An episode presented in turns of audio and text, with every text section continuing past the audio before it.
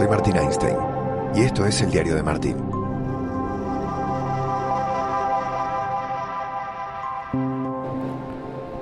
A 10.000 pies de altura estamos volando. Yo regresando desde Doha a Madrid para meterme en la cobertura del superclásico del fútbol español y tiempo para, para charlar con vos. Porque tengo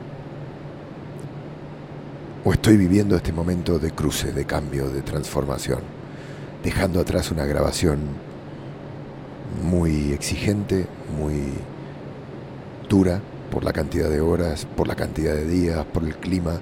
Ya en, en Qatar hace mucho calor.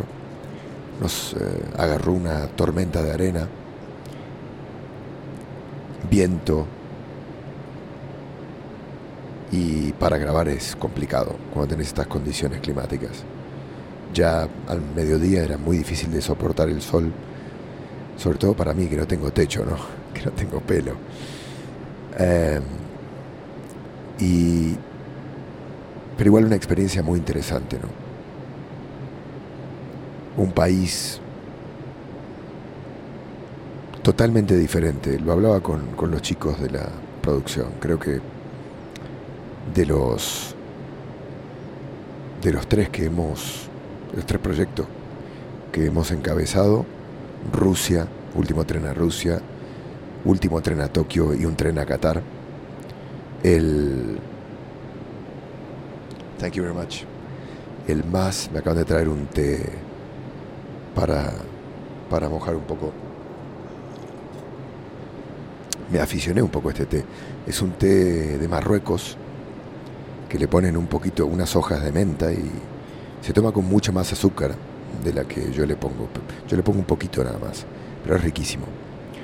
Y a la noche, para relajarme antes de dormir, eh, probé este té, me gustó y se volvió una, una costumbre a la hora de, de bajar las, las revoluciones, ¿no? de volver el cuerpo o de poner el cuerpo en la velocidad y en el ambiente que necesita para, para conseguir conciliar el sueño.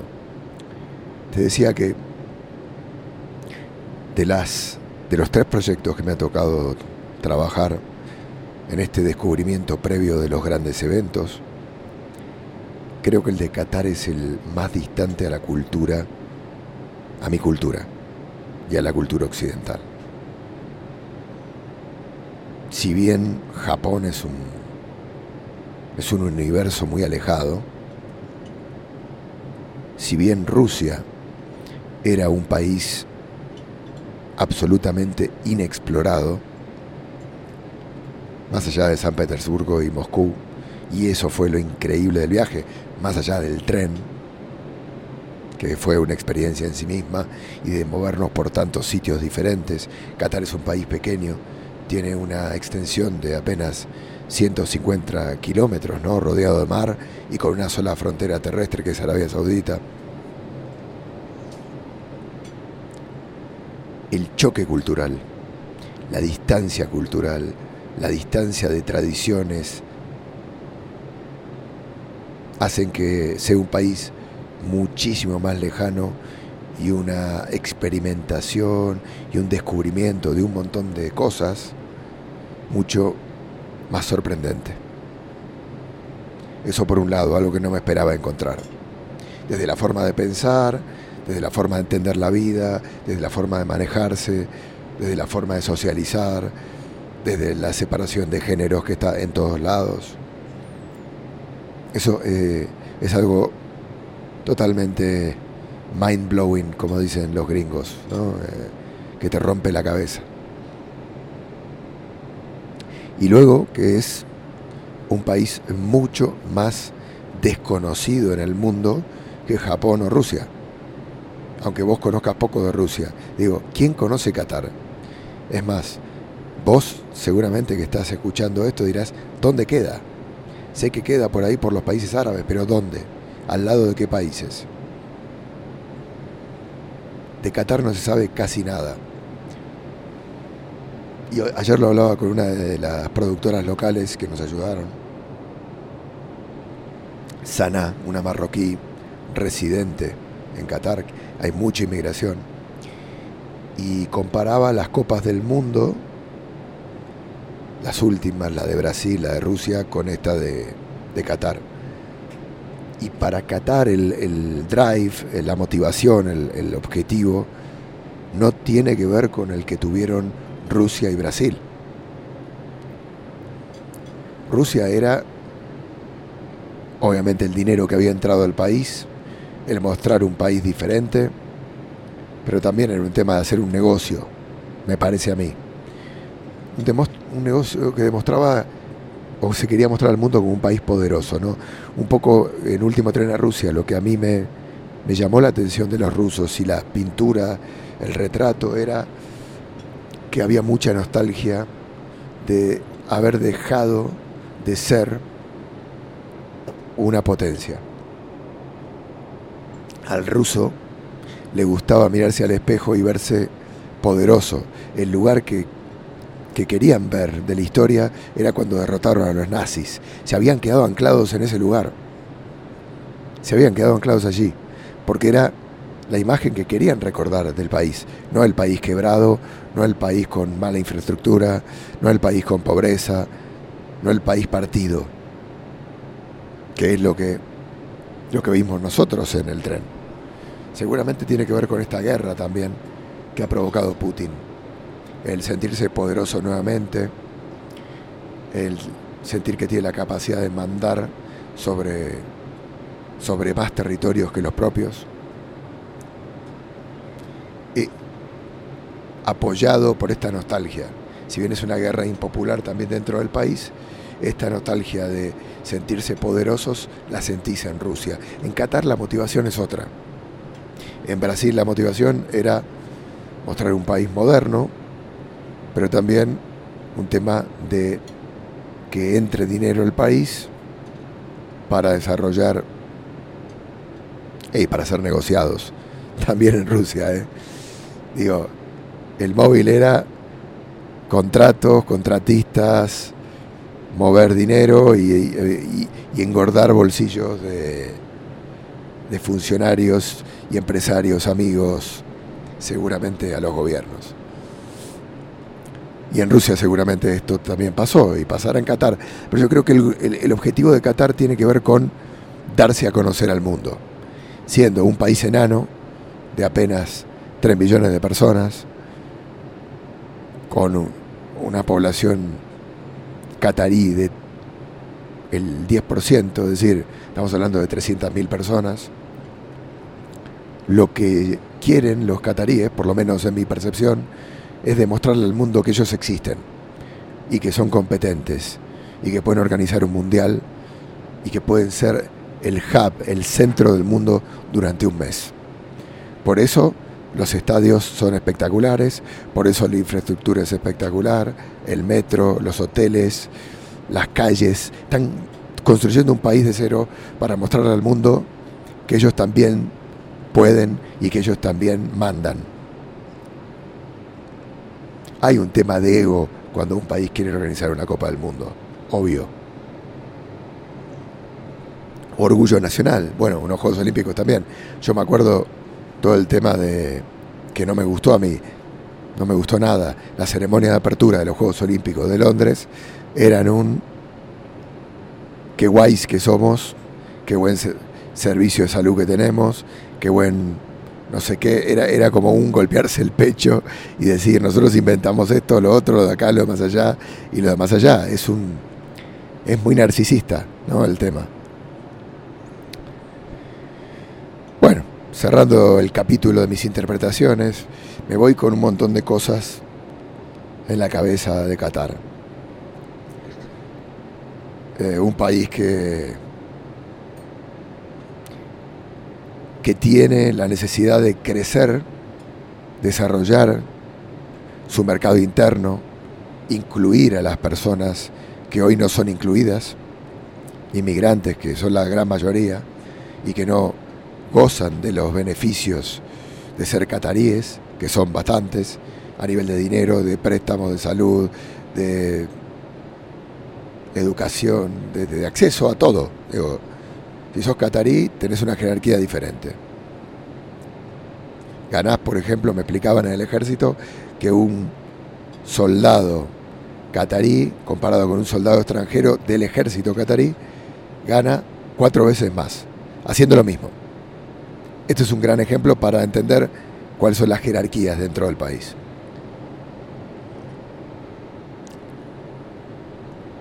Bueno, estas cosas, ¿no?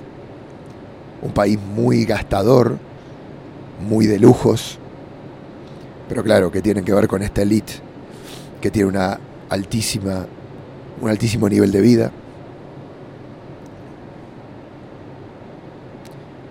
Y esto es lo que queríamos retratar también y que entendemos que tenés que ver. Es mirar a través de la ventana que nos propone un programa que es un viaje de exploración para ver qué hay, entender un poco de qué se trata esto.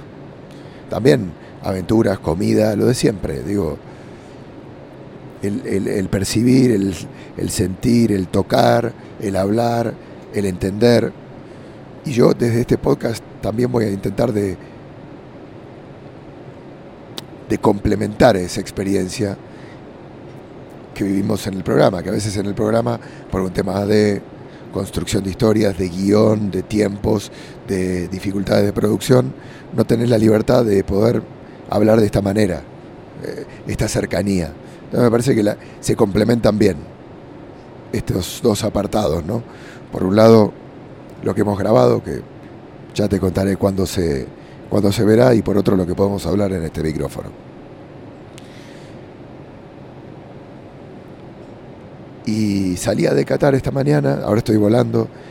Me encanta, últimamente cuando vuelo, eh, es muy loco. Durante toda mi vida miré muy poco hacia afuera. Y es lo que hacemos todos, ¿no? Cuando, cuando viajamos, miramos muy poquito hacia afuera. Muy poquito. Casi no miramos por la ventana. Es más, eh, los aviones estos nuevos no tienen la, la persiana o la cortina la persiana plástica, esta que bajás y tapás totalmente la luz. Lo que tienen es una especie de botoncito que lo que hace es eh, hacer como una. poner una ventana opaca, poner como una especie de, de filtro que no te deja mirar mucho hacia afuera para que se oscurezca la cabina. Y cuando salimos, uno de los muchachos que, que trabaja aquí en el avión, de los camareros, azafatos, me decía, por favor, ¿puedes cerrar la ventana? Que entra mucha luz. Y yo le dije, mira, discúlpame, pero es que me encanta mirar hacia afuera, es algo que me pasa ahora. Hace un año, año y medio.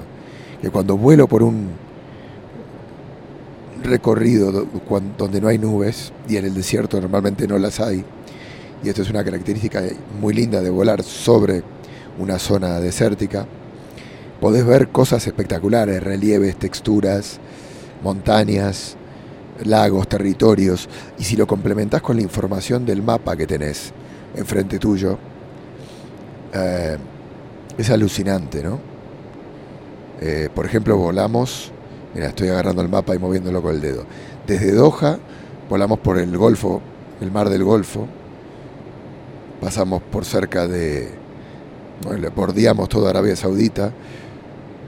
Pasamos por encima de Kuwait. ¿Te acordás de Kuwait? La ciudad que desató la guerra del Golfo. Uno se pone a pensar en eso y, y se da cuenta de lo ridículas que son las razones por las cuales empiezan las guerras, que en realidad no son esas las razones. Estados Unidos no invade Irak porque eh, Saddam Hussein había invadido Kuwait. Había una guerra por motivos de petróleo, obviamente de petróleo. Fue una guerra por petróleo. Este sería un gran programa volver atrás la vista y entender cuáles fueron las motivaciones para cada una de las guerras. Estaba mirando en el mapa porque me preocupaba por dónde pasaba el avión. Porque si, mira, está Kuwait, Basora, pasamos por encima de Bagdad, que es la capital de Irak, que antes no se podía volar por ahí cuando había guerra. Ahora sí, por Mosul. Y si subís con el dedo, te vas a Rusia. Está Tbilisi, me acuerdo que fui una supercopa ahí, en Georgia. Y luego está donde estuvimos viajando en último tren, Sochi, en la costa del Mar Negro, Krasnodar, Volgogrado, que me encantó, Samara, Saransk.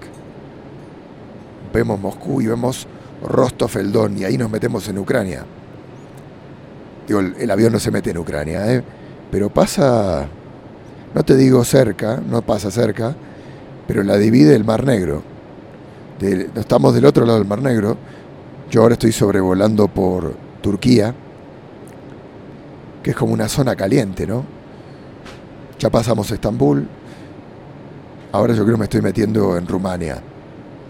Pero si voy con el dedo para arriba, paso por la zona que en este momento está siendo bombardeada. Justo del otro lado del Mar Negro está Mariupol, Donetsk, Kharkov, que está absolutamente destruida, y Kiev, y. Es tan loco pensar que la guerra está tan cerca, pero no la sentís y tan lejos, digamos, que hay gente muriendo acá a nada. Es ridículo, es ridícula la guerra hablaba de esto de Rusia, ¿no? De, esta nostalgia del poder, del dinero, de la política, de la ambición, de la ridiculez. Las guerras son absolutamente evitables y ridículas.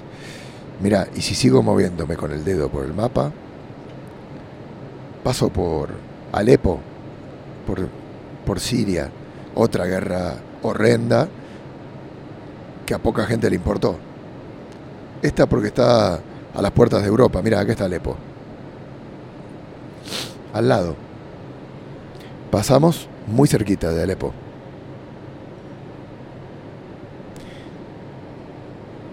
Voy a ver qué hay por la ventana. Vamos a cambiar esto. Claro, entramos en Europa, bueno, todavía no, pero, o sí, claro, ya estamos en Europa, porque cruzamos Estambul, que es el límite entre Europa y Asia, y claro, sí, sí, ya estamos en Europa, ya estamos cerca del Mediterráneo, ya estamos cerca de Atenas, Tesalónico, es brutal esto. Y como todo se empieza a apretar, porque cuando estás en Europa, Claro, los países son más pequeñitos. Nada, me gusta mirar hacia afuera, me gusta entender un poco dónde estoy, me gusta analizar, percibir, ver. Y es difícil entender, muy difícil. Cómo las cosas cambian, como eh, hace 10 años estaba en Ucrania y cómo hoy ese país está bajo bombardeos, como hace cuatro años estaba en Rusia y era un país pacífico, tranquilo, hermoso, y hoy dentro de Rusia también la gente está siendo silenciada, pues yo estoy seguro que es una guerra súper impopular. Lo estamos viendo en las manifestaciones a pesar de que salirse a salir a hablar en la calle y decir que no estás de acuerdo con la guerra sea igual a que te metan en una cárcel y no sabes cuándo vas a salir. La gente lo hace. Es tremendamente... Es muy difícil de, que en la cabeza se te meta que las cosas pueden dar un giro tan radical en tan poco tiempo. En fin, Quería contarte todo esto que tengo en la cabeza, de volver a casa Ahora encima me meto en un enclave absolutamente futbolera, con el Barça, con el Madrid. ¿Sabes lo que es hacer ese clic? es lindo, hermoso, pero es un gran desafío. Es un gran desafío muy difícil. Y también con la familia, ¿no? Ver a las nenas, ver a mi mujer, volver a conectar con eso también. Que extraño un montón y que necesito. Nos necesitamos mutuamente, ¿no? Pues nada, voy a seguir volando ¿eh? y llegando a casa. Espero que te haya hecho compañía. Gracias por hacérmela a mí, porque yo también, hablando por este micrófono, siento que, hay alguien detrás ¿no? y que, que estamos ahí haciéndonos compañía todos. Un abrazo, este fue el, el diario de Martín. Nos escuchamos en la próxima. Me tengo que poner el cinturón de seguridad porque arrancan las turbulencias.